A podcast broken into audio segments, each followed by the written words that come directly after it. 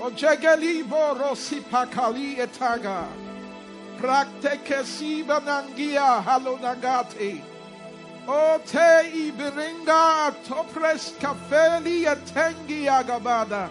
Atolobenegiges tetoba. Glasteria atonegali hetambro. Ektekesivo. Pregdi keste rabiana hada. Odolosi ke prataka. O Lamb of God. Lamb of God, Lamb of God, Lamb of God, Lamb of God, Lamb of God, you are the Lamb of God, you are the Lamb, you are the Lamb of God. We worship you. We worship you, Lamb of God. We worship you, Lamb of God. You are the Lamb that we've been called to worship. Oh, what a great privilege to worship the Lamb. Oh, what a great honor to worship the Lamb. Oh, what a great privilege to bow before you, to lift you up, to give you your place. Oh, Lamb of God. We praise you, Lamb of God. We praise you, Jesus. We praise you, Jesus. We praise you, Jesus. We praise you, Jesus. We praise you, Jesus. We praise you, Jesus. We honor Jesus. We bless Jesus. Oh, we praise Jesus.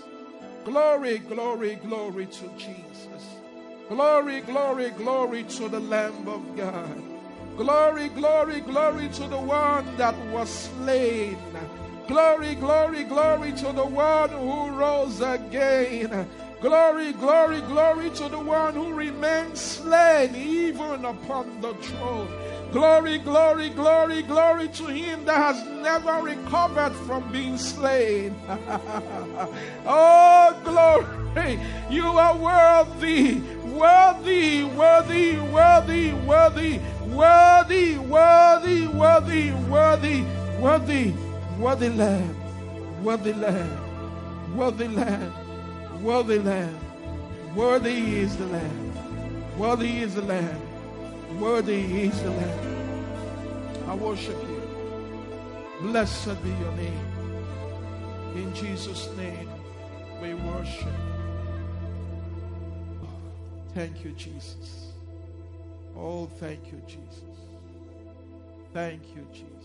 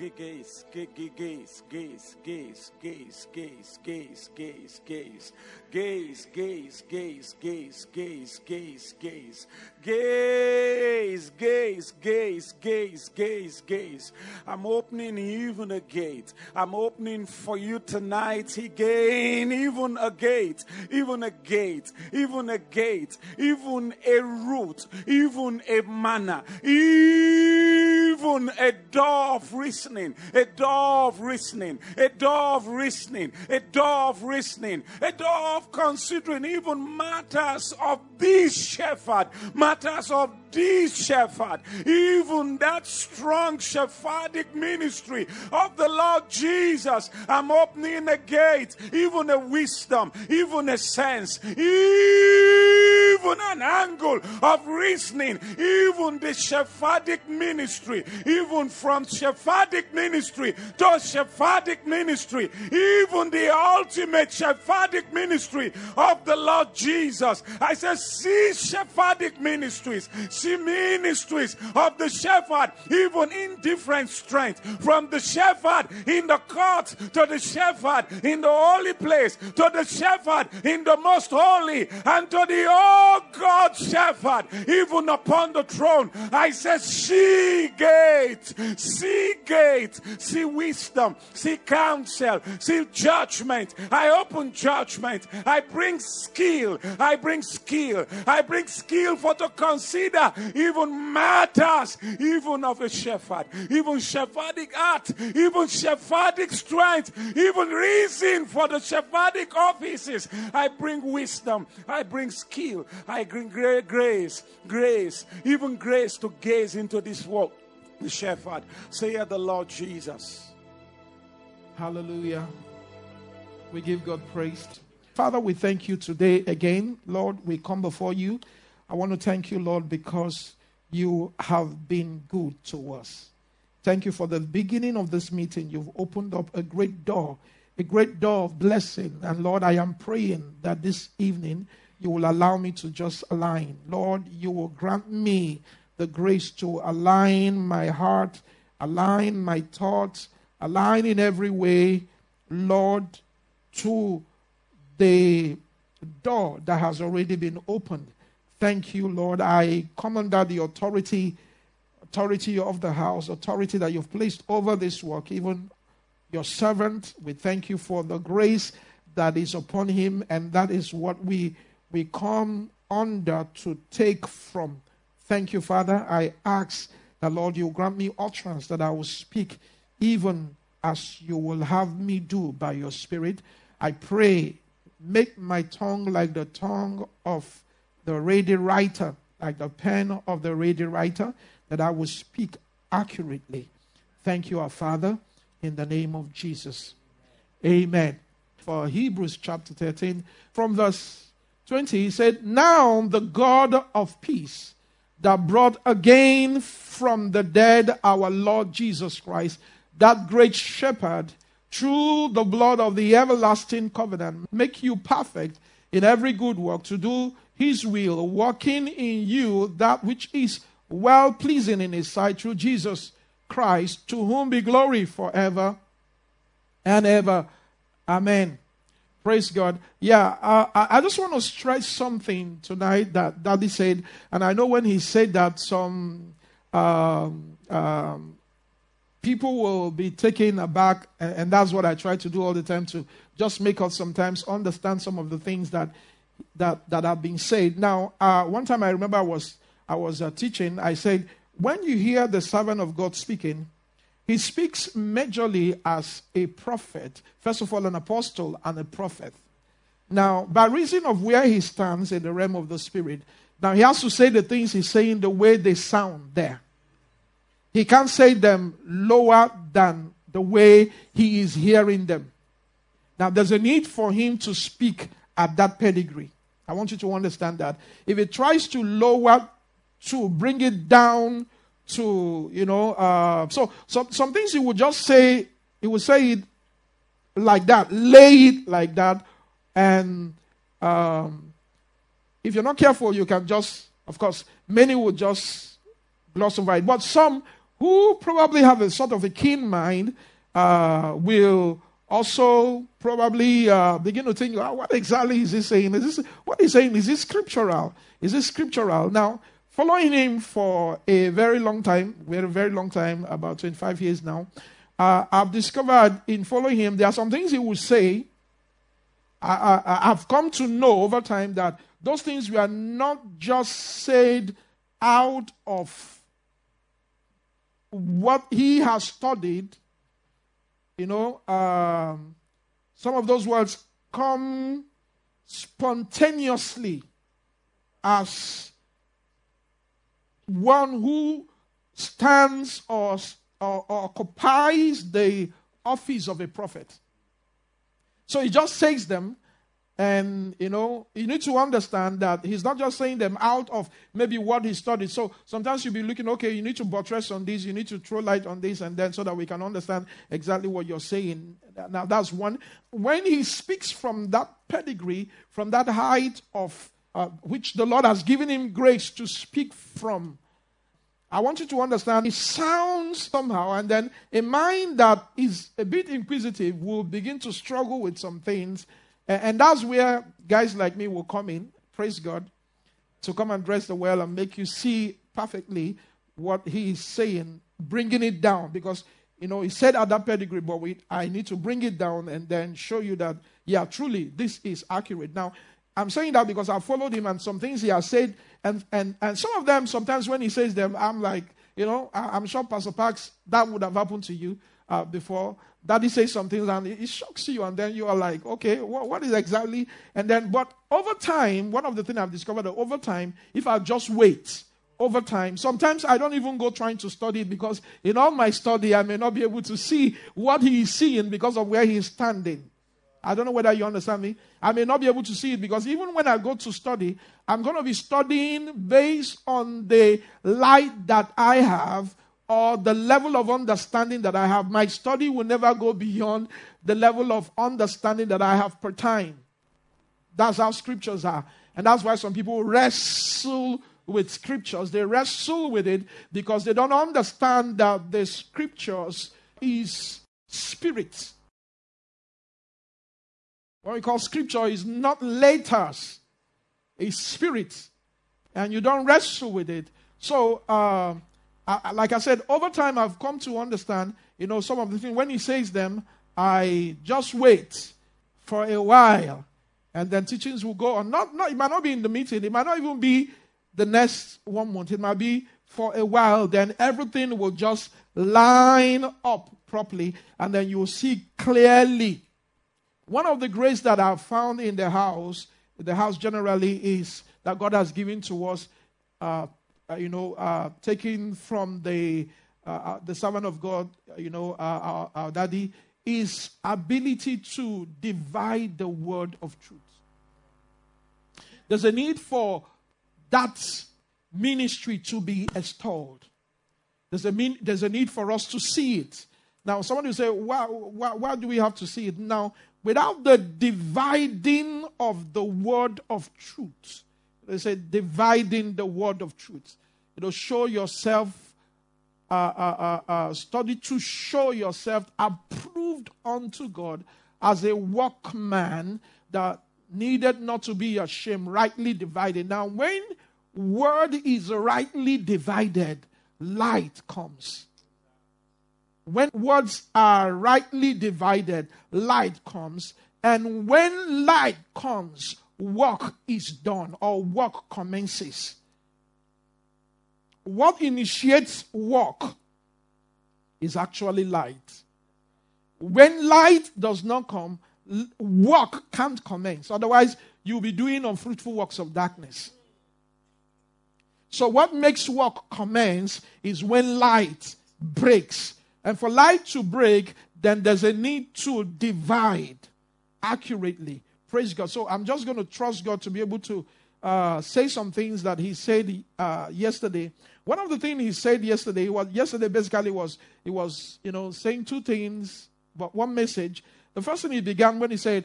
Um, let, us read that place. He said, Now the God of peace that brought again, you know, you heard the word again, that brought again from the dead our Lord Jesus. How many of us heard that? when he said that, that brought again from the dead our Lord Jesus. And then he said he brought, that word again means it's not once, meaning it is twice. Again from the dead. Is again from the dead. Now, there, he began to show us two, I'll call them, uh, uh, uh, uh um, he said something. He said, when when God was raising Jesus, He raised him both Christ and also raised him the Son of God. When He was raising him, He raised him both as Christ and also the Son of God. Now, somewhere, I believe that the problem we have is that raising from the dead thing. You know, the raising, the way we, the way we view ra- being raised from the dead. You know, we are seeing somebody who is dead and then he just came back again. Now, now, what is referring to raising is actually work. Is a work being done. Now, how do I know it's a work being done? It's simple. Before Jesus went to the cross, he said something very, very important. We know that. He said, I am the resurrection, I am the life. So, in other words, resurrection simply is not basically an event, first of all, is a walk. Resurrection is not basically, it's an event. It's an event that will take place.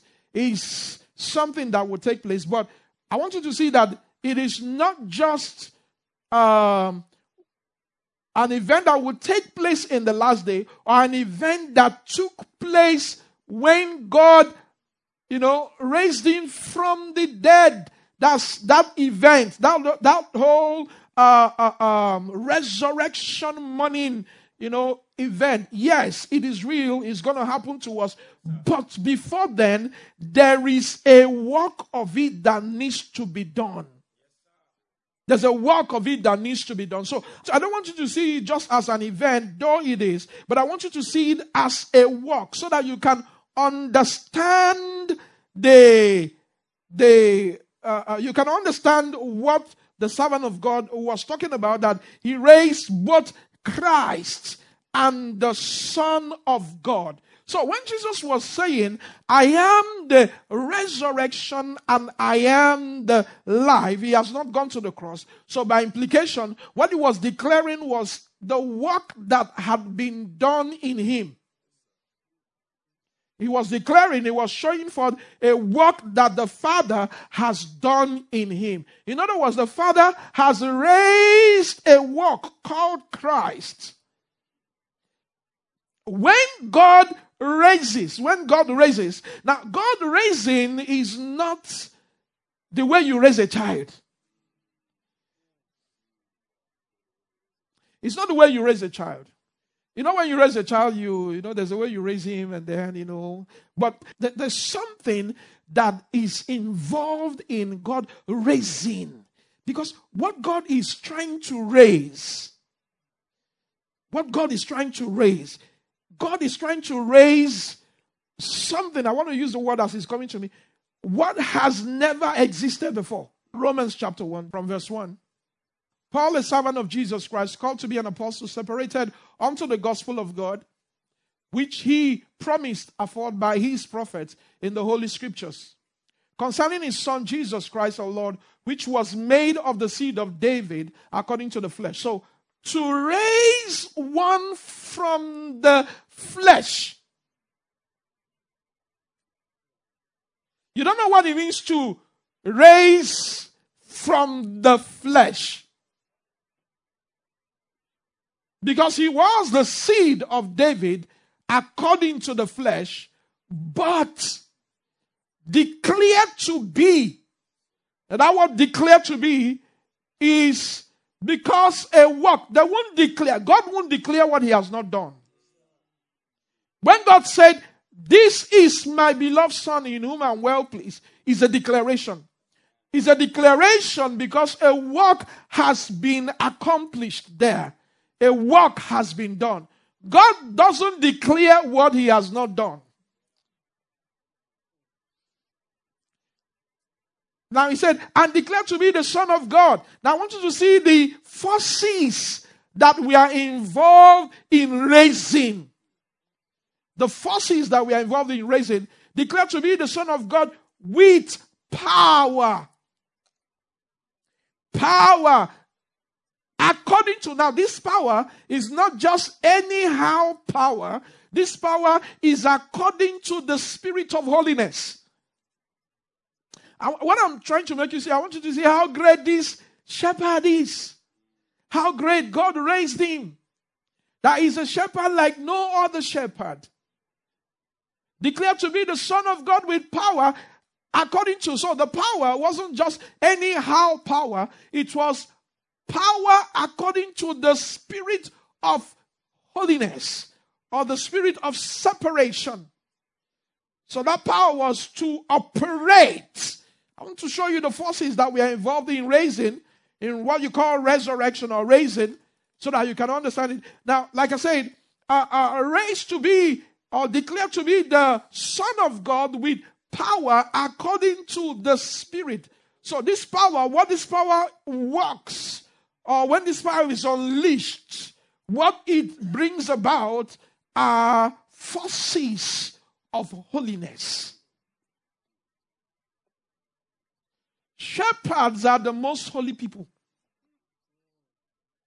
Amen. You know, in Nigeria, we've been fighting headsmen. And, you know, as much as, as much as we don't, I'm sorry, I'm just being me. That's just me. As much as we hate them because of the things they do, um, I'm not supposed to hate them, but I, I, I will not lie. Somewhere I, I don't like what they are doing. But as much as you hate them, you know that that that that thing they. I remember one of the days Daddy was teaching uh, teaching about it and was talking. You see that they are rod there? It just looks like stick. That's in a scepter. Oh. That in a scepter. There's, you know, there are things we don't understand about nature. There are things we don't understand. We, we, we, you know, the way we understand things, you know, we, we see from the prism of technology. So you'll see somebody sitting in an office with an AC, and but God reckons more with, you see, that guy who is with his stick driving. Now, I'm not saying God will not reach the other person, God will reach him. God is interested in everybody. But there's just something that person is mirroring. There's something he's showing. God looking on the earth and he's seeing man. God is not sitting on the laptop in the computer. God is not computing anything. So that doesn't attract him, but he sees someone going from one place to the other hazarding his life, laying down his life. He loves his flock or his sheep or his herds so much. And God is, God sees it and God is excited that this, this is my footprint. This is my footprint upon the earth. So somehow you, you can't completely drive them away. There's just something about them. Why? Because Shepherds are holy. Shepherds are holy. When Jesus was born, who are the ones that angels came to announce it to? Sanhedrin? No. Pharisees? No. Caiaphas, uh, that's uh, being the chief priest? No. Herod? Never. He doesn't even have a clue. Even to the Magi's, how did he announce it? He just a star. they just gave them sign. They gave them sign because they were not too holy. They wouldn't give them that visitation. But, you know, the people that angels, because angels also, there are also shepherds in their order. See, when you see the order of heaven, all of them are shepherds. They have ability to shepherd. All of them. All of them. And that is why the one who fell is still shepherding men. He has been a shepherd for thousands of years. In fact, he, was a shepherd, uh, and the, the, the kind, I, know, I, I used to wonder what kind of, if he was a shepherd upon the holy mount of God, so what kind of sheep are the seraphims?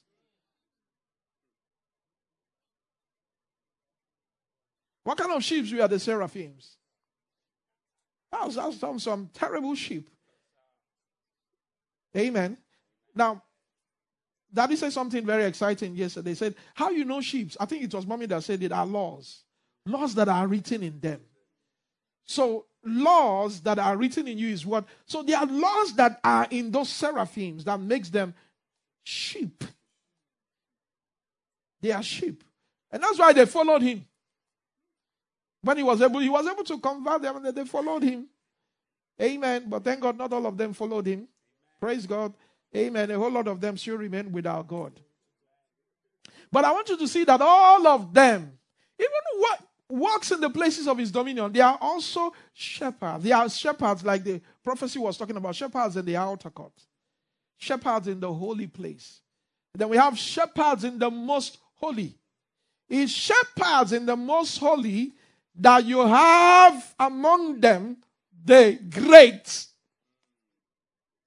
the great shepherd of the sheep. So, in other words, it means that the spirit of holiness, the activities of the power of the spirit of holiness, which is the spirit of separations, is in charge of converting or raising of shepherds.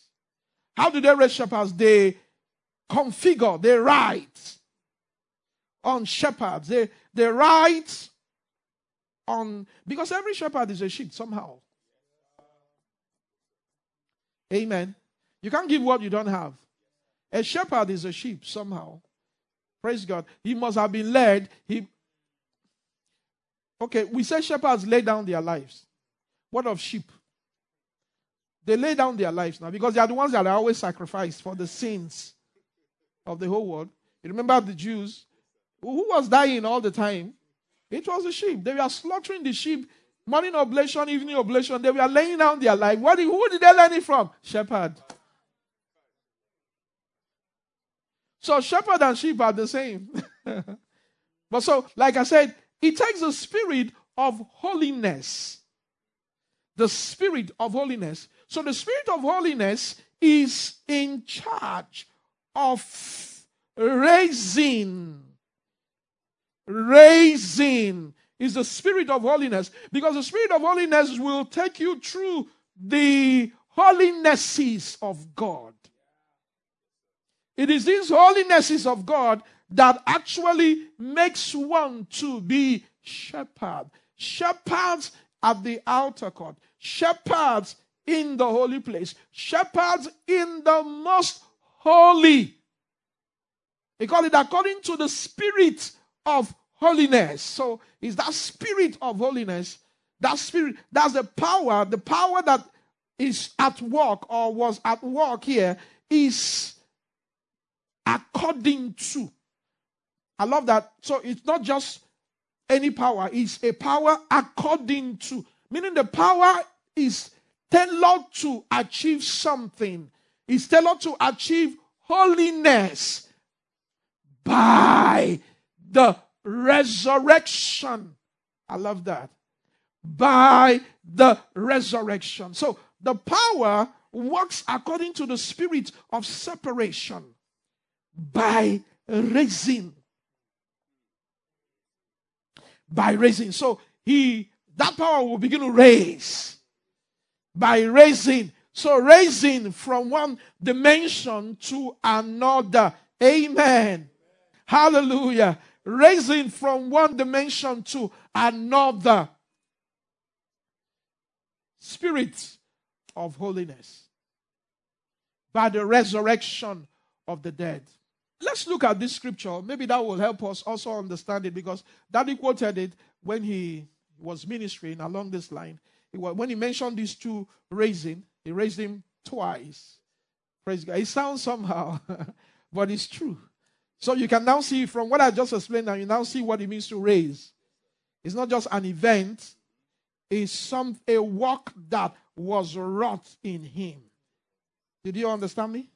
Is a work that was wrought in him. That was what was being declared. I love that. Declared to be the Son of God with power according to the Spirit of holiness by the resurrection from the dead. Ephesians chapter 2, that you quoted it. Ephesians chapter 2, from verse 5. Even when we were dead in sin, had quickened us together with Christ. Now, I want you to understand this quicken is quickened us together with Christ. With Christ. By grace are ye saved. And had raised us up together and made us sit together in heavenly places in Christ Jesus. I love that. And has raised us up together. So this raising is raising with Christ. I know you say, okay, but what is declaring here is what has happened to our spirit. Yeah, but this is what is supposed to happen to your soul also. So it's not just something that happened to your spirit, it's also supposed to happen to your soul. Your, your soul is supposed to partake of this resurrection or raising. Another word is your soul is to be brought Did you get what I just said? Your soul is to be brought into what your spirit has. So, your spirit was raised with Christ. But your soul is also supposed to come into that. You see, that raising with Christ is a manner of separation that took place in your spirit. Is a manner of separation. Is according to the spirit of holiness. Is according what happened to your spirit? Your spirit being raised to be Christ is according to the spirit of holiness. That's the spirit of separation, meaning your spirit was separated from death. Your spirit became Christ. But your soul also need to partake of that same separation. Your spirit, I mean your soul, has to partake. So your spirit, your soul has to be brought. So your spirit will be, if we are using the context of which uh, uh, of, of the place we read in, in Hebrews chapter 13, verse 20, the God of peace who brought. So your soul will have to be brought first. Your soul has to be brought. So your soul being brought is your soul being raised. That is resurrection. Now there are activities, forces that will come to play in order to raise that soul to partake of what the Spirit has already come into. Amen. Let me also mention this before I move on. And has raised us up together and made us to sit together in heavenly places. I love what Pastor Park said, not on the throne. Heavenly places is not throne. We are still on the journey. And Father, I love that it's not heavenly place, heavenly places. So they'll have to be raising you, heavenly places, from one place to the other until finally you are raised to sit on the throne. I'm sure it's very clear. I made us to sit. Even this sitting in heavenly places is what, first of all, your spirit has partaken of. Because Christ being raised becomes an entity of heavenly places. When you begin to place Christ, Christ has heavenly places. Heavenly places in Christ Jesus. Amen heavenly places. In. So we are seated. Even when your soul is brought the first time, that first one, you're not seated with him. You are seated in him, not with. It's in him. Now, let me say this. It might shock you also. But just to buttress what Daddy was saying, many believers born again in their spirit, and by that implication, their spirit is seated in Christ, but their soul is not seated in Christ. You don't get what I say now? For your soul to sit in Christ, your soul has to be brought.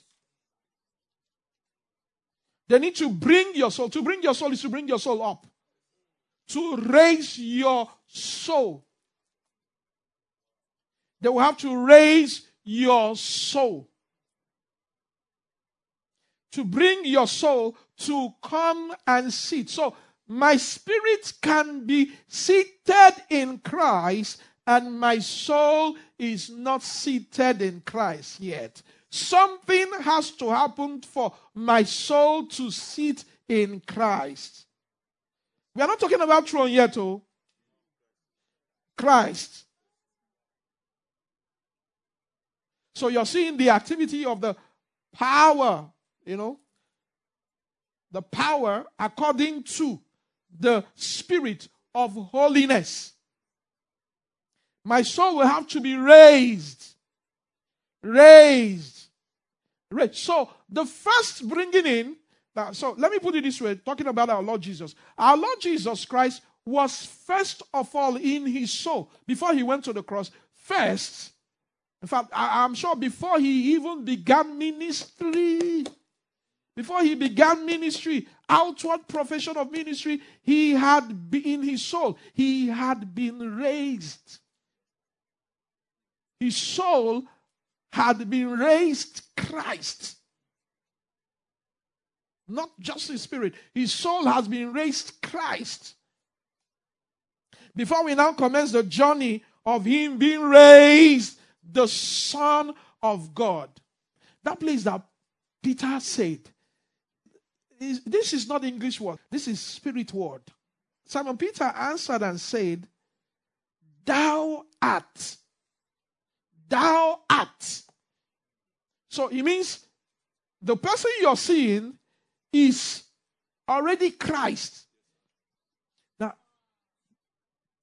Peter wasn't just, God didn't reveal to Peter what the Spirit of Jesus was. This is the revelation of the soul of Jesus. Because the soul bears identity. Identity is found in the soul. Who do men say that I am? Who will show what men say that I am is my soul. It's my soul that shows. It's my soul that mirrors out works that have been done. Who do men say that I am?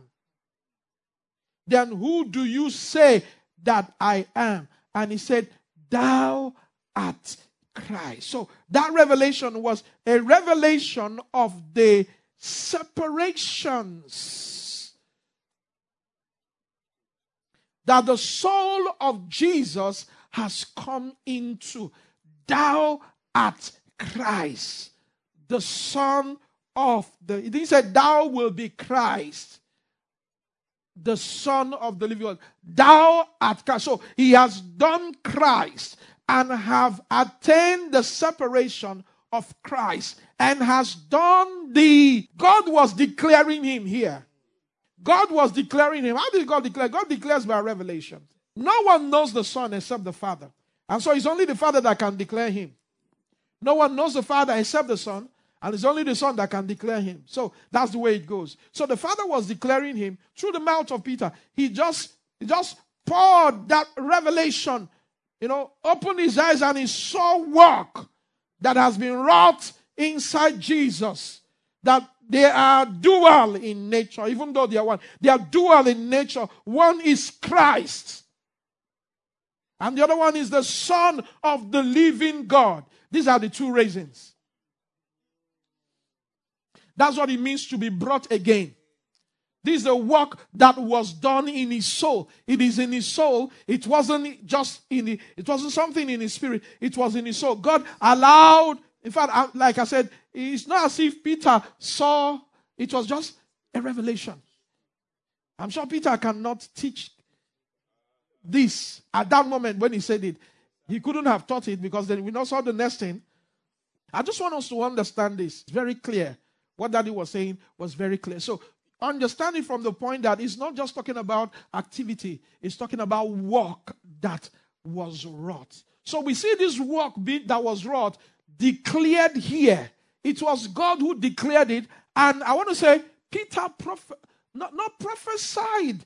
Peter declared because prophecy, sometimes when we hear prophecy, we are thinking of prophecy as something that will happen in the future. No, this, this is if you call it prophecy, yes, because it's a divine inspiration. But it wasn't something that will happen. It's something that has already taken place. That, that's prophecy with discernment. He was able to discern the work that God has done. Thou art Christ. First, the Son of the living God. Are you now seeing it? That he was brought again. Colossians chapter 3, from verse 1. If ye be risen with Christ. Now, is is is I love that word, if. So you can now understand why I said that. You can be seated in Christ in your spirit and not be seated in Christ in your soul. Because he was talking to a church here, he was talking to the Colossian church. He wasn't speaking to unbelievers. He was, he was talking to church. Like Pastor Park said, you don't write epistles to unbelievers, you, you write epistles to church. So he was telling them, if ah, I shouldn't be saying if you've been risen, of course everybody has been risen now. He should tell them, you have been risen with Christ. Hallelujah. Christ is in you. In fact, you are Christ. You don't need any other thing. Just rejoice in Christ and be happy. You know, somehow our souls, uh, like, you know, there was, that season happened to every one of us where, you know, you hear those words that, you know, will just excite you. And then you're coming out of the meeting, you feel you are already Christ. And let nobody tell me any other thing. And, and God, God understands and he, he is happy and he's happy that at least you are, you are agreeing with me. Because we'll still do the work. I don't know whether you understand what I'm saying. We'll still have to do the work. Then he said to them, If ye be risen, so it's possible for you not to be risen. It's, it's possible for your spirit to be risen with Christ and your soul not be risen. The people he was talking to here was church. Church is soul. Soul are flocks or souls is what makes up flock. What you call church are souls. So he's telling the soul, if ye be risen with Christ, it shouldn't have been if ye be risen with Christ. It should have been since you have been risen with Christ. Are you now understanding it? That's why I said this is not English word, this is spiritual word.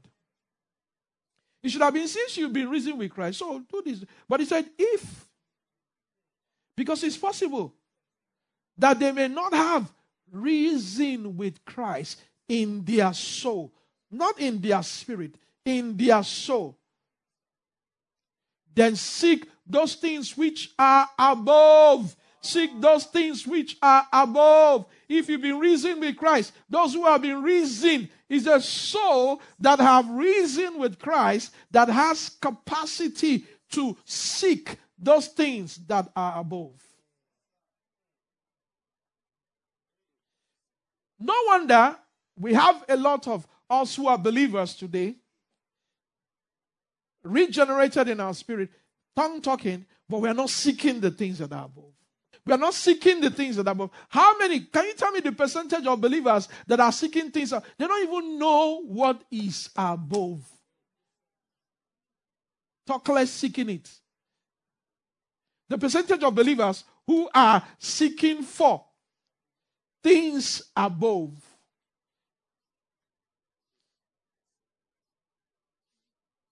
A large number are seeking for things beneath. You know why? Because they've not been risen with Christ in their soul. If you've partaken of the first raising, which is brought in, brought, I'll say brought again. The first brought, that's my own English. Amen. Praise God. If if you've been brought, in Christ, your soul have been brought into Christ, you will seek the things above. There is something, every Christ looks for things above. They don't tell Christ to look for things above. They don't tell him to look for things above. Because why will you not tell Christ to look for things? Separation has occurred. Something has happened to him he has been separated, sanctified. Separation has occurred by that in his soul. What brought him to Christ was the spirit of separation. The spirit of holiness makes him sit in Christ. So it's easy for him to seek things above. The best way uh, we can understand it is what Hagin said. He said, the more spiritual you are, the more you de emphasize the natural. I know some people will not, will not like it. we go to church and we like that church because of the natural. And if the church is not giving us the natural, then we'll spark and look for another church that is giving the natural. So, first of all, that, that soul is not. What makes you, listen to me, what makes you sheep? What makes you sheep is that you're seated in Christ. Your soul has been seated in Christ. That's what makes you sheep. What makes you sheep? Every sheep. Now, let me ask you: do, Have you ever seen? Let, let's let's let's talk. Have you ever seen sheep? They gather together. They are discussing how we are going to overthrow the shepherd.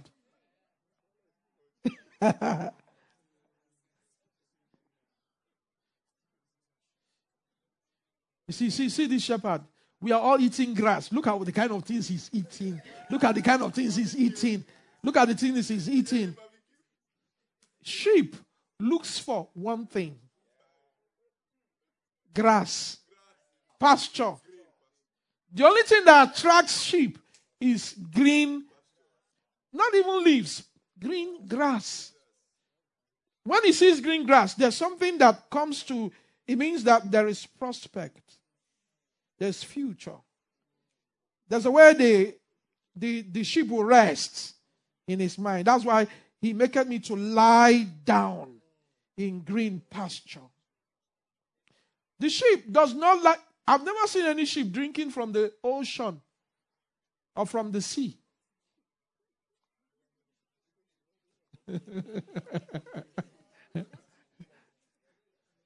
Did you hear what I just said? I've never seen a sheep drinking from ocean or drinking from the sea or even drinking from river, you know, big river. Sheep is always looking for still water. It's, it's, it resonates with their inside. Sheep is, is still. Some said they will be still praising you. That's a sheep. Nothing will offend them. Sheep doesn't like anything offending them. They, they like to just be still. So, like I said, we know whether you've been risen with Christ by what you seek. So I ask you a question What is the percentage of believers that are seeking things above? With that, you can know the percentage of believers that have been risen with Christ. Simple. If ye be risen with Christ, seek things which are above, where Christ is seated on the right hand. Now, means you have to be risen with Christ. When you're risen with Christ, you're not seated yet. You are just, what I mean, you're not yet on the throne. You're not yet on the right hand. You've just been risen with Christ to now begin to seek the things that will make for the next resurrection. Talking about resurrection, of course, you know, there are two in teaching of resurrection. There are two uh, uh, uh, uh tiers of resurrection resurrection from the dead and resurrection of the dead. We can also put it alongside with this. Amen. Now, these are both works that we are wrought in our Lord Jesus. The resurrection from the dead is a resurrection that is that brings your soul to partake of Christ. The resurrection of the dead is a resurrection that brings your soul to partake of the Son of God. Both are resurrection, both are works. Both are resurrection, both are works that was wrought in our Lord Jesus Christ, the Son of God. I know you're saying walk, walk, walk, walk. By walk, I mean these are lives, laws of life. Amen. So we talk about resurrection from the dead. There's resurrection from the dead. That's the resurrection that our spirit partook of, which our soul has to also partake of.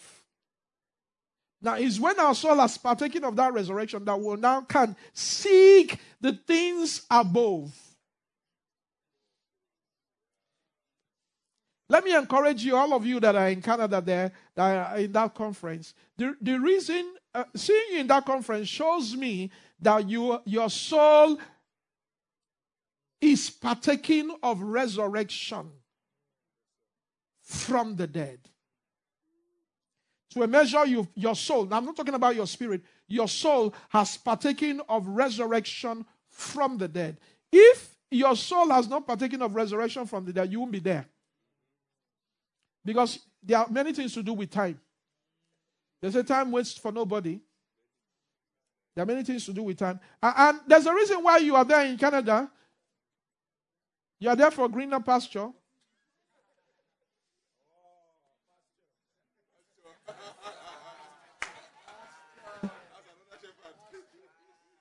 Why do we call it greener pasture? It's because there's a shepherd in charge of that pasture. It's not our Lord Jesus. Our Lord Jesus is now crashing into that system to also begin to plant his own pasture. That is why you are there. So the activities of what is going on in Canada Beacon is pasture.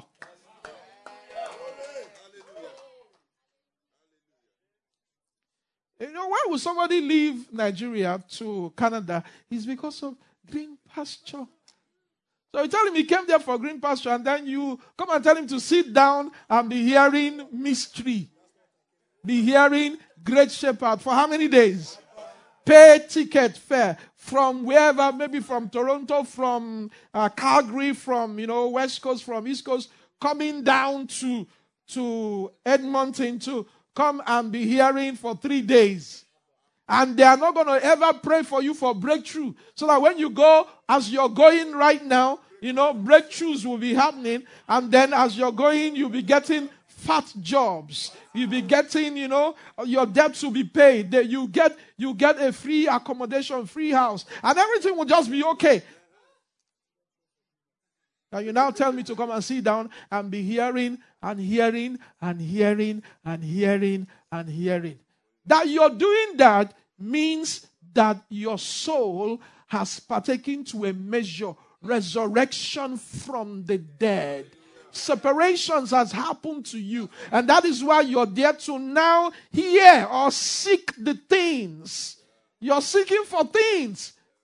Eh, the things you're seeking is actually the green pasture. That's what you're there for.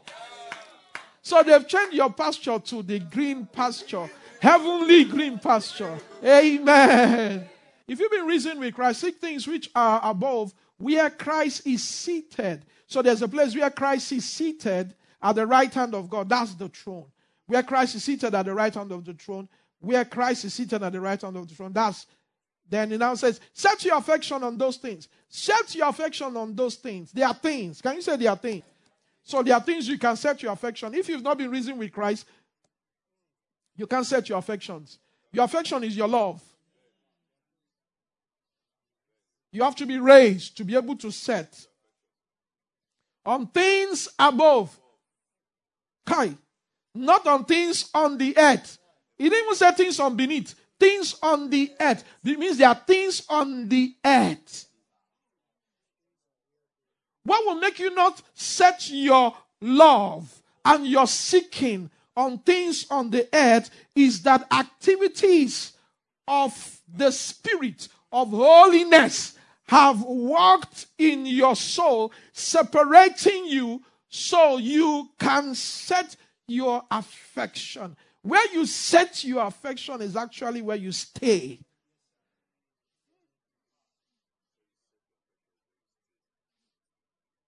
For ye are dead, and your life is hid with Christ in God. But I love verse 4. He said, When Christ, hallelujah, I want to shout hallelujah. When Christ, who is our life, now this is a soul that have been risen with Christ, that can claim that Christ is now my life. If your soul has not been raised with Christ, you can't claim that Christ is your life. Your spirit might be regenerated, but your life is what your soul, what your soul is doing, what your soul is expressing. What is your soul expressing? Christ. So for this, the, the is expressing Christ as his life. Amen. Because Christ has become his life. He said, When Christ, who is our life, shall appear. So Christ is going to appear. Then there's another appearance. I don't know if you're understanding me. There's another appearance. And this appearance is in glory. When Christ shall appear, then shall ye also appear with him in glory. That is a sitting. That's a second. Nobody will be brought again with him who has not been brought first. Amen. Can I say it again? Nobody will be brought again. Because what he said here, the God of peace who brought again, nobody will be brought again who was not brought the first. Because if it's again, it means that there was first.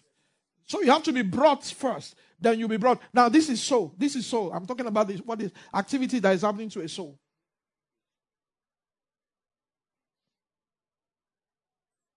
When Christ, who is our life, I love that word our. That's our. Why is called our? Because that's the flock. That's the commonwealth. Christ is now. What made us flock together is Christ. Christ has become our life. That's why we are flocking together. When He, and we are flocking together in anticipation of the second being brought, which I will call resurrection of the dead. I said something last. I said a resurrection or what we call resurrection from or of is a walk. Resurrection from the dead, resurrection of the dead is a walk. Is a work that God accomplished in the Son. Praise God. Amen. Is a work that God accomplished in the Son. God accomplished this work before the Son went to the cross. God wrought it in the soul of the Son before the Son went to the cross. Now, it's a walk. Now, by walk, when I'm, I, I said it, I said when I'm referring to walk, I'm referring to life or law of life. Law of life. Then, if it is life, then it's blood. Did you understand it? If it is life, is what? Blood. Because blood is life, right? Am I saying something? If it is blood, it is life. Because where we are reading in that Hebrews, Hebrews chapter 13, the God of peace that brought again from the dead our Lord Jesus, that great shepherd, through the blood. Are you seeing it? Through the blood. Now, through the blood means through the life. Through the blood or through the law. Because what is found in the blood is law. Law of life through the blood. Through the blood. So, blood is life. Can you say blood is life? Through the blood of the everlasting covenant. Now, Daddy also mentioned something that yesterday too that we also need to take. There, the two of them they, they dovetail, they go together. He mentioned covenant. Blood of the this one is the blood of the everlasting covenant. There's a blood of the life covenant. Are you ready? You know, you understand what I'm saying. I'm not saying something that is too hard for you to. In Malachi, Malachi, um, give me that Malachi uh, chapter 2 or so. He said, My covenant with him was of what? Life and peace. My, and that's why he mentioned the God of peace. Amen. Malachi chapter 2, verse 5, he said, My covenant was talking about Levi. Now, Levi is a shepherd. My covenant was with him. Now, if it is blood, which is life, there is no covenant without blood. Let me, let me correct a wrong notion. Covenant is not an agreement. According to scriptures, covenant is not an agreement. Covenant is not a contract. I've heard teachers teach that they are teaching it with a level of light. I agree. At that level, it could you could call it contract, but at this point, everlasting covenant. Who are who are, who are agreeing? Do you know what they have made to done to you to make you even come to the point where you agree? Even when you agree, you, they want to begin to walk, you're running. They have to imprison you, restrain you when they want to do the work so that you're not running. It's not agreement. It's not agreement. Covenant is not agreement. According to the scriptures, covenant is not, especially in the New Testament revelation, covenant is not an agreement. Covenant is not a contract. It's not a contract. Covenant is a writing which they have to apprehend you and put you down and write on you. So when you're hearing covenant, don't be thinking of okay, we uh okay, we agree, we enter into covenant, and then okay, I bring my blood, you bring your blood. You didn't bring any blood. You didn't bring any blood. In fact, if you brought any blood, it's not useful because your blood is bad blood.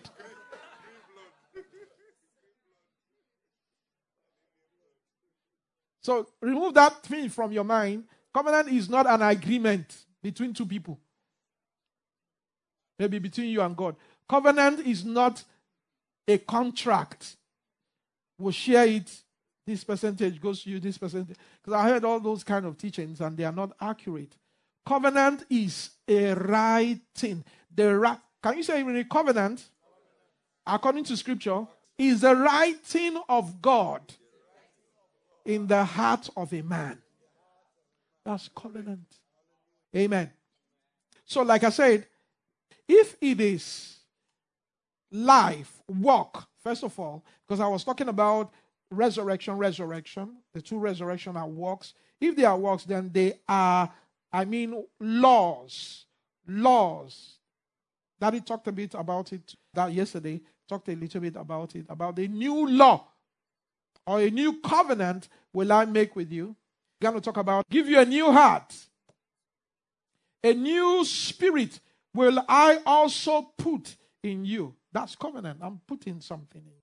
That's covenant. So if his covenant is life, and then life is blood.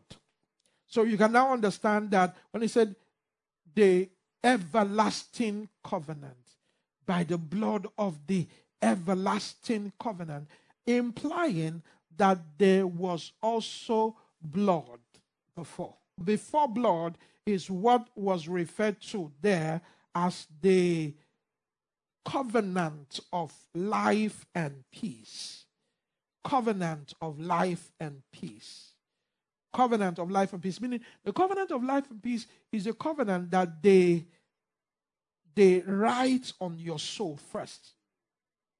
Covenant. I love that word. Covenant of life and peace. Now, they won't make, God won't make everlasting covenant with somebody whom he has not made peace with. he has to make peace with you before he introduces you to everlasting covenant. So the first covenant is, is, is two covenants, but two, is one covenant that has two parts. One part is the part of Christ, then the other part is the part of God or the part of the Son of God. You have to have the part of Christ. You have to allow the part of Christ, first of all, before the part of the Son of God. What makes you, when you say covenant of life and peace, is the writing of the law of Christ or what Romans chapter 8 will call the law of the Spirit of life in Christ Jesus. Is the writing of the law of Christ. They have to write the law of Christ in your heart and in your mind. Now, that in itself is the, another word to put it, the first bringing in or the first being brought in, or another word, the first resurrection. Resurrections are covenants. Resurrections are covenants. Resurrections are covenants. So, like I said, covenant of life and peace is a covenant of Christ. Because what they do is they write the law called Christ. The writing of the law called Christ is what makes you the flock of Christ. You are first of all the flock of Christ before you become the flock of God.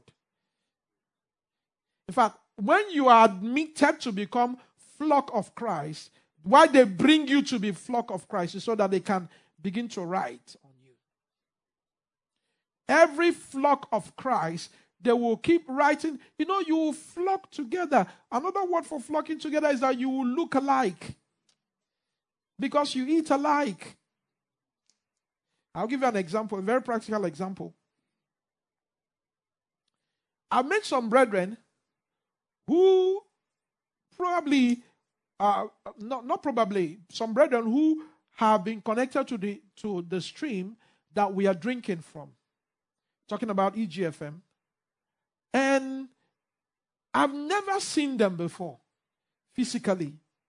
Although some of them will tell me that the pastor will see you all the time, you know, on the screen, so we know you. I've never seen them before. But it's not even about seeing them. The first time we meet, we discover that we are like. We discover that we are thinking the same way. We discover that we, you know, we have the same taste but There, there are similarities. The person might be a Caucasian. And I can tell you the day you meet a Chinese that is eating what you're eating, you will, you will, you will forget that he's a Chinese. You know, is that is this Christ thing that will heal racism?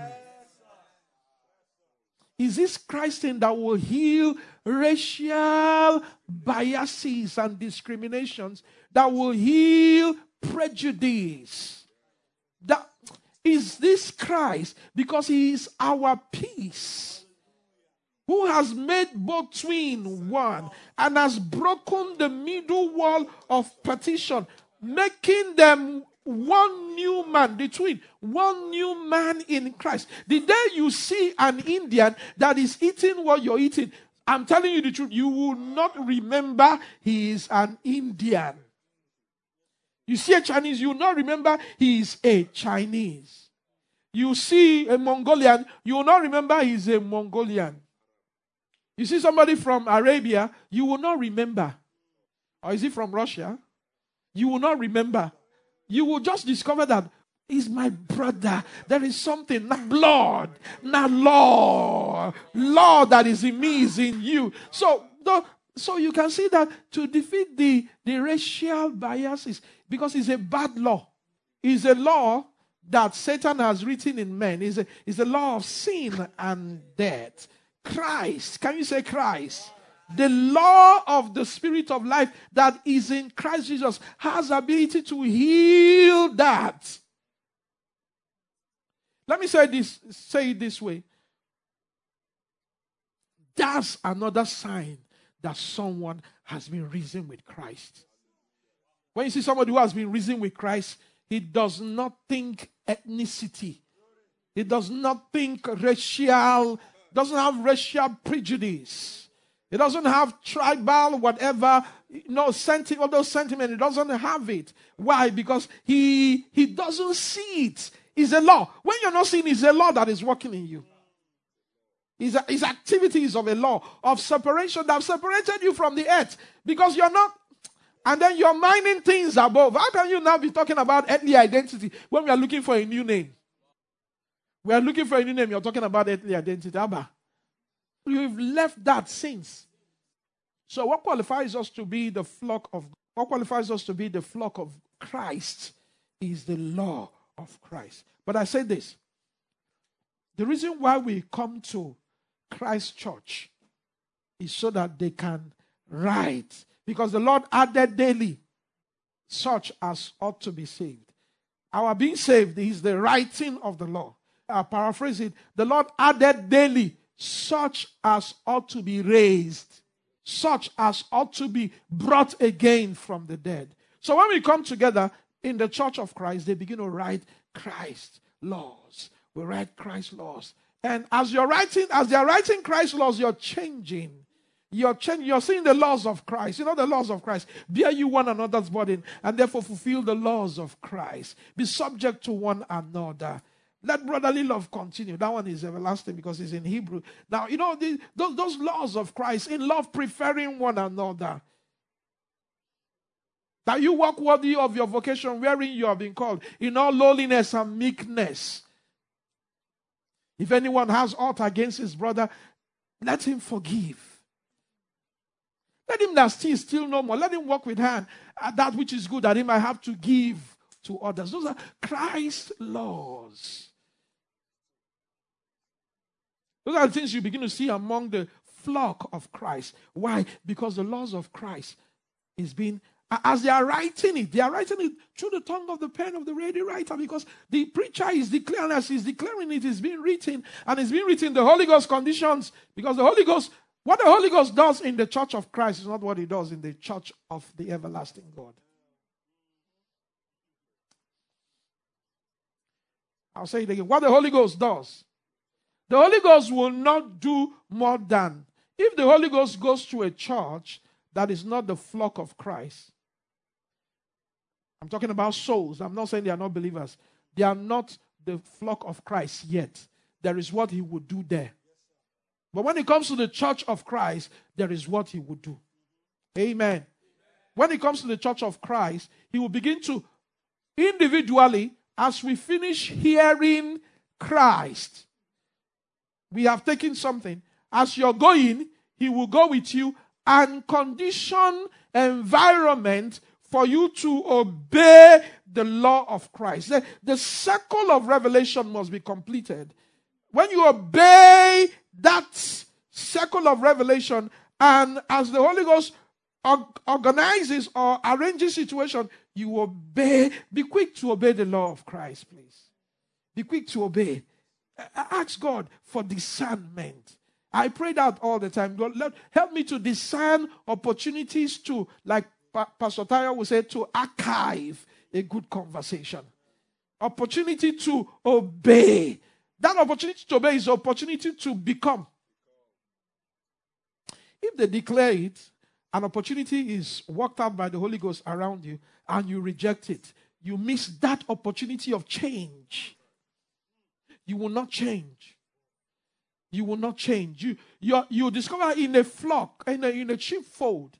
Daddy talked about sheepfold yesterday night. In a sheepfold, it's because of what we eat. But you know, some people will not want to eat what we are eating, or they are delaying in eating. They are choosing. This thing you guys are eating, uh, it's only manna, manna, manna, manna. Is that nothing else? Is it Christ, Christ, Christ? Is that what we are going to eat?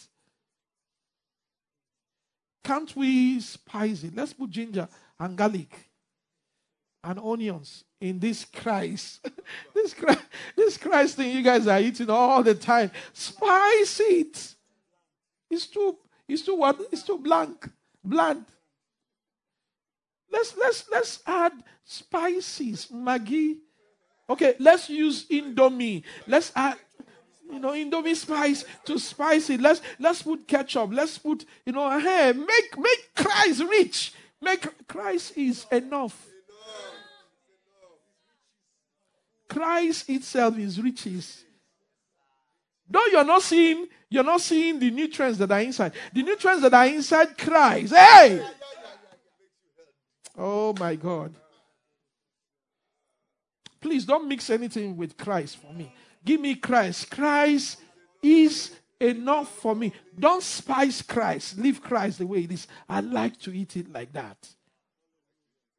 Because there are things in Christ that when it enters into me, what, what the effect of Christ is separation. Separation from this world, separation from sin, separation from the earth, earth, earth. There are things, separation that it brings to my soul. Those separations are liberty. So, what makes us the flock of Christ is the law of Christ. That law of Christ is the blood. That's the life of Christ. That's the blood of Christ. Here in Hebrews, he's talking about the blood of the everlasting covenant. So that's another blood. That's what qualifies it to be brought again. The scripture is the same. He's saying the same thing. He's not lying. They are they, they are lying perfectly. Who brought again how? True the blood of the everlasting covenant. So it's true the blood of the everlasting covenant, they bring you again. If you understood what I was saying, that blood is life, life is law. Um, if it's a law, then it's a covenant. So it's a true the blood of the everlasting covenant. So the blood of the everlasting covenant or the law of the everlasting covenant is what qualifies it to be to be said to be brought again. So God brought first Christ, then God brought again the Son of God. How? The blood of Christ brought Christ, or through the blood of Christ, they bring your soul into Christ. Through the blood of the everlasting covenant, they bring your soul into the Son of God. I love that blood of the everlasting covenant. Hebrews chapter 8 from verse 10. He said, For this is the covenant that I will make with the house of Israel after those days, hear the Lord. I will put my law into their heart, into their mind. I will, he called it my law, my laws into their mind and write them in their hearts and I will be, this is it, I will be a God to them, a God. I will be a God. That's the everlasting covenant. What he was declaring in this Hebrew was everlasting covenant. Now, what you find in the epistles, first of all, is the covenant of Christ, which is a covenant of life and peace. But here in the book of Hebrews, he was declaring everlasting covenant. Because what will the everlasting covenant make of us? God's people. A flock of God. That's another word for it. Flock of God. That's what qualifies us to be the church of the firstborn, the church of the Son of God. Kai. Hey, hallelujah. I love that church of the Son of God. You know what they do in the church of the Son of God? That's where they declare the name. Saying, I would declare your name. That word declare was what they did. Declare to be the Son of God. I will declare your name unto my brethren. These, my brethren, are the flock of God. In the midst of this church, which is the church of the Son of God, I will sing your praise. Meaning, I will express the praise of everlasting life. I will express the praise of the everlasting life. There's a praise of the everlasting life that it will only take this church to understand. They sang a new song which no man could learn except the ones whose names are written. They sang a song. So I, I will sing a song so that song which they sang, which no man could learn in the book of Revelation, is a song that he sang. Why no man, if you're not a member of this church, you wouldn't know the song. So you need to be church of the everlasting God or the church of the Son of God, which makes you the flock of the Son of God to be able to sing. This, what it means to sing, they express a kind of life. They will be expressing a kind of life because that song is actually life expression. They will express a kind of life which no one could learn. You can't, why can't you learn it? You can't imitate it except they write in you. They need to write in you. Is when they write in you, then you now find yourself resonating, dancing according to the music. Otherwise, you will not understand why, why is their life like this? Why are they, why are they behaving like this? No, it's, it's an expression, it's a kind of life which no man can learn. But it's in the midst of that church that the Son of God will teach or sing the song. Why? Because they are his brethren. Wow. The great shepherd is the one that knows that song. You know, every shepherd sings. You know, David sings also. David was a shepherd, sweet. They call him sweet psalmist of Israel. He was a shepherd boy, and then he, he sang songs. He sang songs. Sheep like songs. I once I once saw a documentary, praise God. I once saw a documentary where shepherds came together.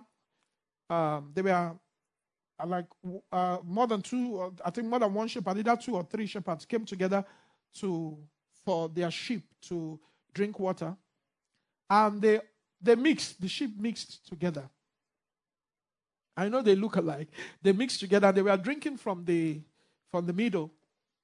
And then somebody was just looking and said, okay, ah, here comes confusion. Here comes confusion. These shepherds are going to fight today.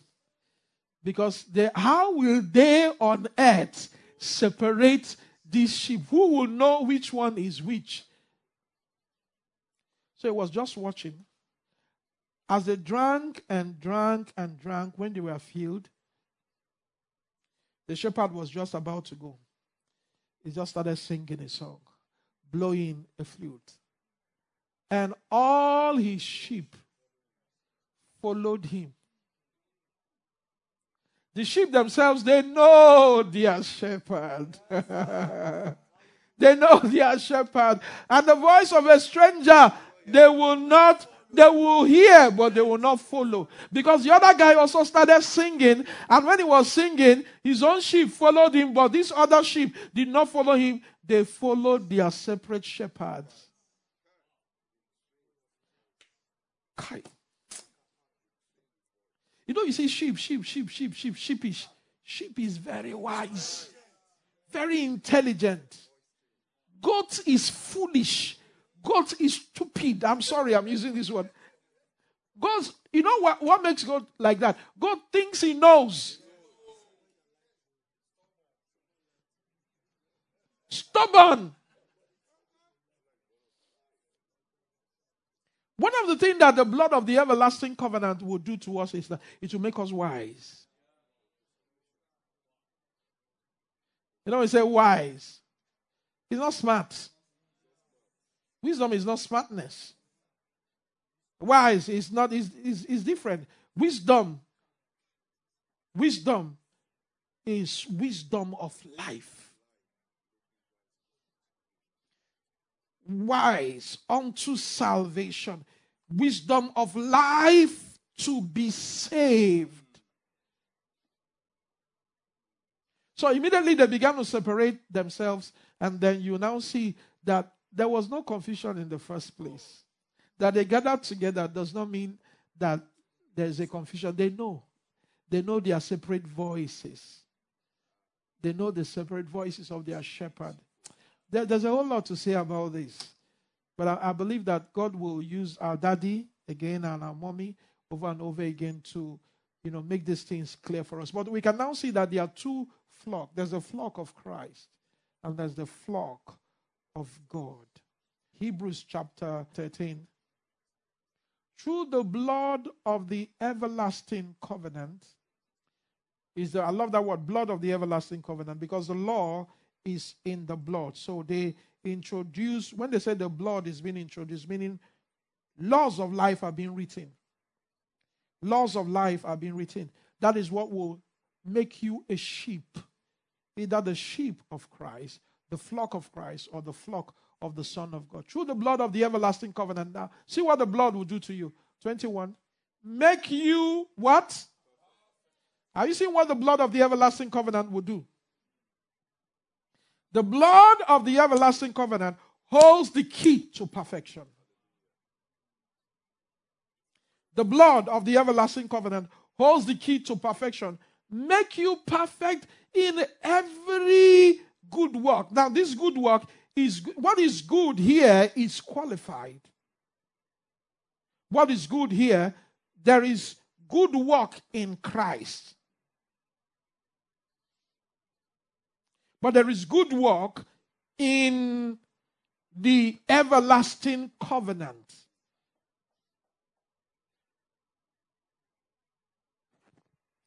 The Spirit of God or the Spirit of the Lord will use the blood of the covenant of life and peace and make you perfect or make you, another word for perfect, raise you up totally. He will use the covenant of life and peace to raise you up totally. That's what, if the, the Holy Ghost is working, he will work according to the level of separation or according to the law. He will use it to make you perfect. That make you perfect means make you mature make you complete, make you entire, fill you up, raise you completely.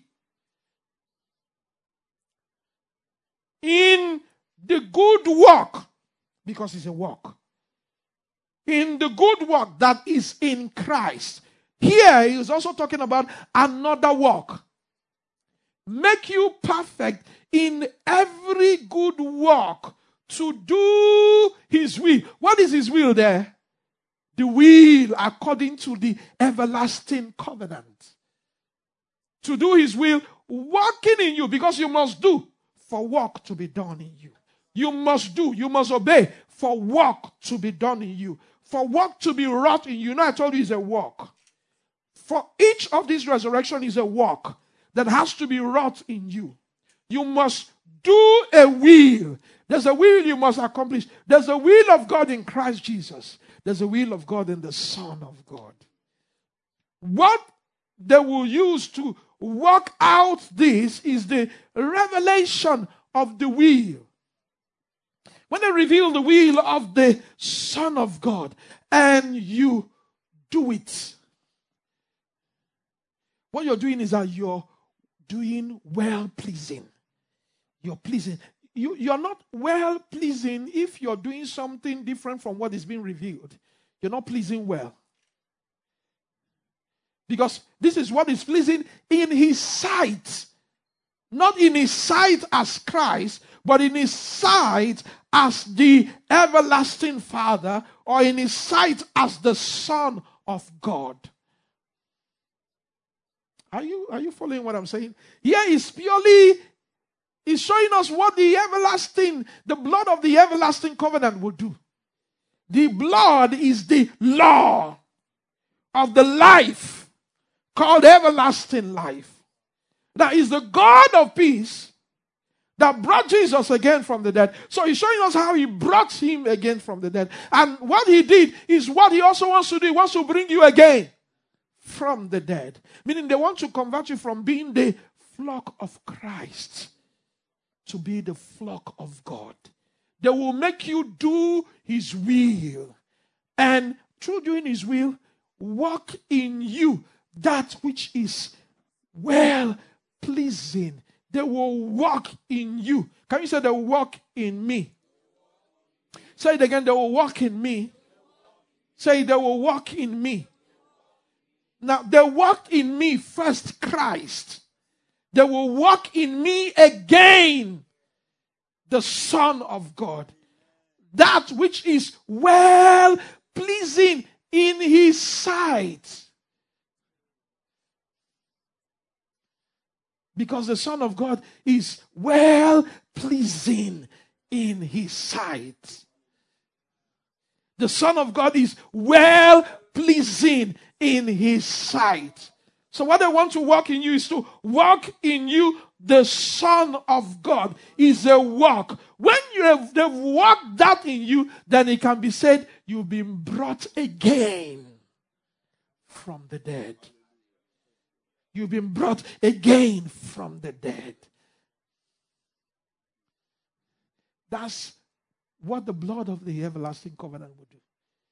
Is a perfect work through Jesus Christ, our Lord. That is the great shepherd.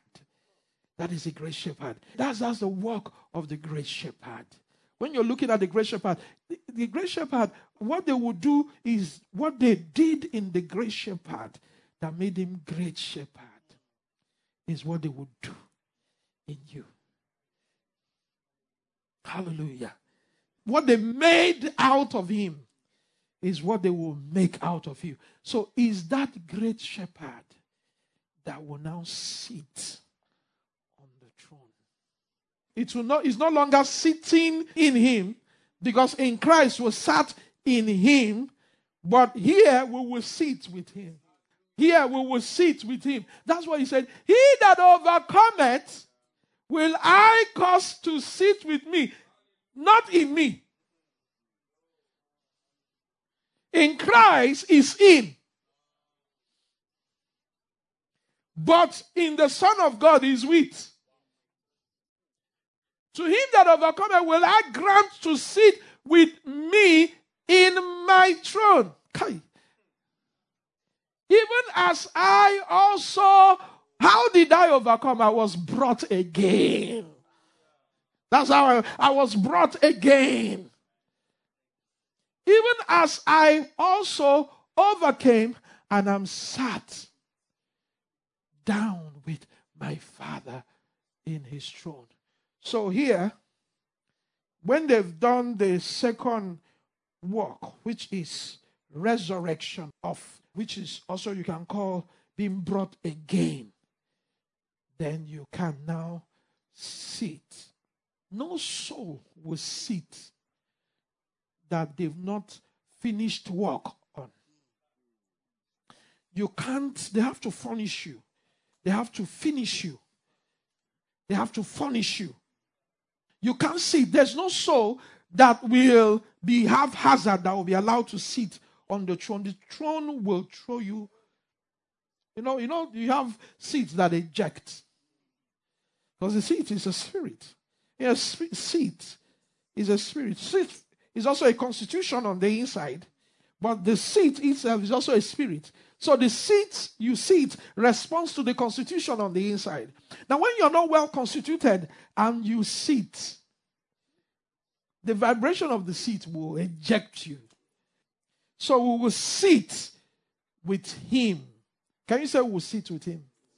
I'm not hearing. Say we will sit with him. So no more in him. Now I'm not when I say no more in him, is we will be sitting in him, but we'll be sitting with him. Don't know whether you understand me. It's not only in him, that's the word, not no more in him. It's not only in him, but now with him. That's why I said, when Christ who is our life shall appear. We will appear not in him, with him. In glory. Initially, our life is hid in, in. But when he will appear, will appear with. In glory. Hallelujah. Hallelujah. Glory to God. I know we are blessed. Can we just begin to thank God tonight? Just give God praise. It's a glorious destiny we have. I want you to understand it's a glorious destiny. It's a great calling to be a sheep. To be a sheep is a great calling. It's a great honor a great privilege to be a sheep, to be his sheep. to be the sheep of Christ, the flock of Christ, and also to be the flock of God. It's a great honor. Men may look at you sheepishly, or look at you to be sheepish, or look at you and wonder you're not doing what they are doing. No, don't be ashamed. You are a flock of someone. You're a flock of someone. You're somebody's sheep. Don't be, don't, don't be shy. It's an honor. It's not everybody. It's not every soul that can be sheep of Christ. It's not every soul that can be sheep of God. I want you to pray and say, Lord, what these works in me It's a work that is supposed to be wrought in us. Work it in us. Thank you, Abba Father. To you be glory forever. To you be glory forever. To you be glory forever. To you be glory everlasting. To you be glory everlasting. To you be glory everlasting. Hallelujah.